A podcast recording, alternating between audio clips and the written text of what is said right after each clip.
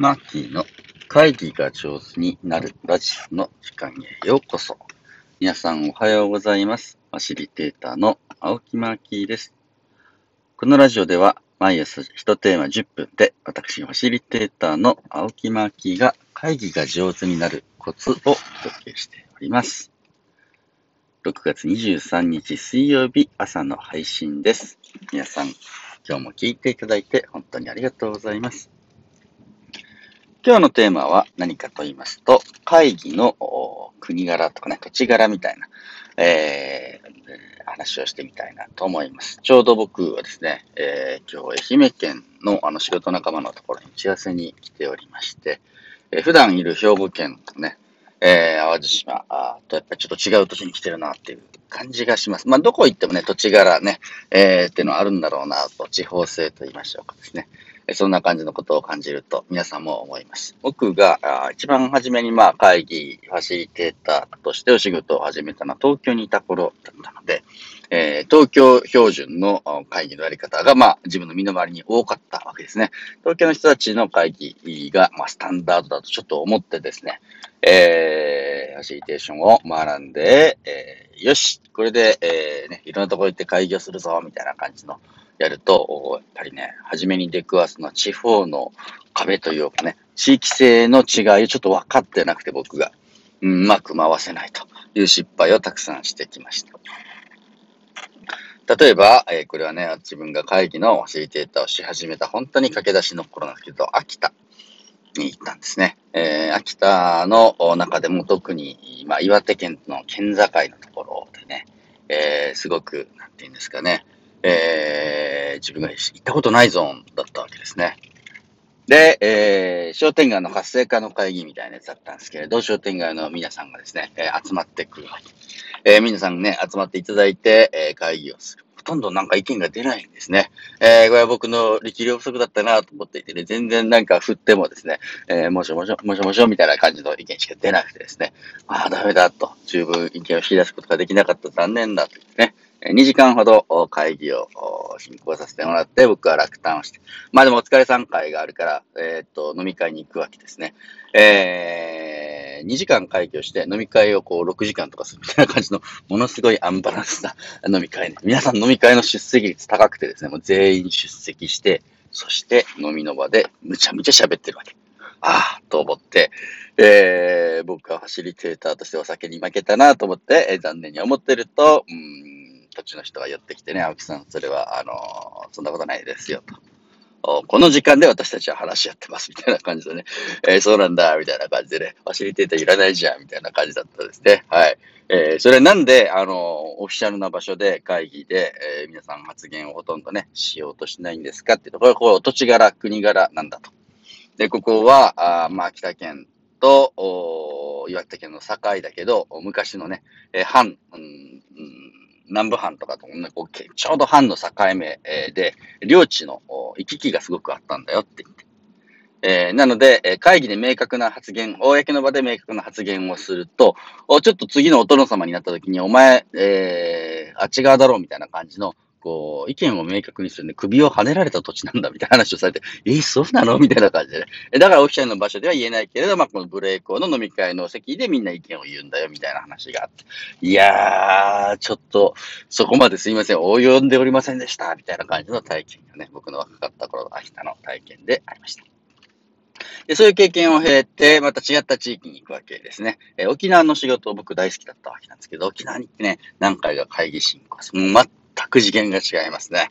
はい。えー、沖縄の人たちが深刻に悩んでいるシーンに、あの、遭遇したことがない。えー、これ失礼なのかな？あのー、すごくね、えー、深刻な、あのー、悩み方をしないんだな、っていうのがね、本当にすごいぞと思っていて、えー、ナンクルナイスハー精神でみんなパンパンとね、明るくて、ははははって言いながら会議してるんですね。これも素敵だなと思っていて、えー、僕会議ファシリテーターとして、あの、下手に雰囲気を作ったり、アイスブレイクしなくても、沖縄の人たちがね、え自分たちでもアイスがブレイクできるようなコミュニケーションしてくれるんだな。いやーと思って、沖縄の人たち、本当に、あの、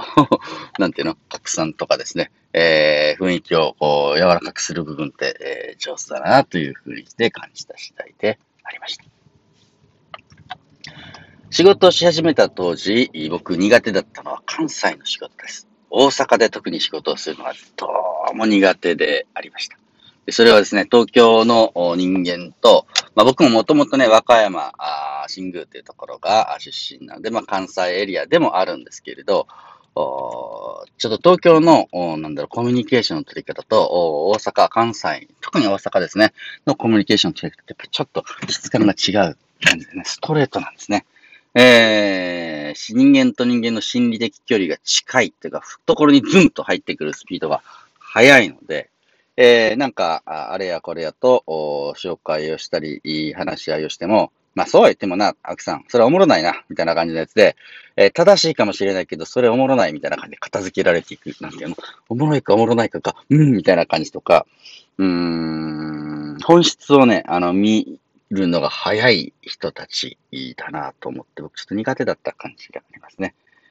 最近になってようやく僕もね、淡路島在住、8年、9年ですか、なりになって、あ、この関西人の間の取り方こそ、本当にスムーズなコミュニケーションでもあるなと思ってね、えー、自分が安心感を持ってやれるようになったんですけれど、仕事し始めたとね、大阪のこの、キュッと入ってくる間合いとかノリ苦手だったんだな、というふうにして、えー、覚えています。最近はね、北海道、の仕事、北海道仲間と会議することが多いですね。オンライン、ほとんどオンラインですけれど、北海道のの人たちはね、やっぱりね、あの、すごくね、あったかい。ああ、よく来てくれたね、みたいな感じのオーラがね、もう半端ない。なんか、あの、その、なんだ、ホスト感覚みたいなやつ。ああ、よ、来たよ、来た、みたいな感じの、ミーティング一回一回に参加者が来たですね。もよく来てくれた、よく来れてくれたっていう感じがね、やっぱりね、他の地域より非常に手厚い感じがして。ああ、素敵だな、というふうにして思ったり。九州のある地域に行くと、やっぱりすごくね、熱い、情熱、熱い、みたいな感じのね、熱のある参加者が結構いるぞ、みたいな感じのところがあったりとか。昨日、お僕の友達が長崎のある町に行ったらもう男尊女卑感が半端ないと。えー、これもね、やっぱり地域によってすごくあって。えー、男性が A という発言をしても通るんだけど、女性が A という発言をすると女のくせに生意気だというふうにして跳ねられるみたいな、なんかそういうところがあったりしまあ、この辺もやっぱ、あの、土地柄あで、えー、あるなというふうにして思って、まあね、変えていった方がいい伝統とか風習も、まあ、あるだろうなというふうにしてね、えー、感じたところです。JICA の仕事って国際協力とかね、世界の人たちとね、実は会議をすることもちょこちょこ増えてきてます。で、アジアやアフリカの人たちと話をしても、それぞれの国柄、あ土地がやっぱり違うんだね。えー、ヨーロッパの人たちと話をしてもそうですけれど、どっちかっていうと、例えば北欧、スウェーデンの人たちっていうのはね、えー、ちょっとおとなしめな感じで、日本人のこう、感じとすごく近しいな、みたいな僕思ったりするけども、ドイツ人とかですね、フランス人とか、スペイン人、やっぱそれぞれね、あの、国によってのオーラ、持ってるノリみたいな違っていて、おそらくそれは会議、話し合いの仕方も違うんだな、というふうにして思っていて、いろんな国の人たちとね、話し合いしながら、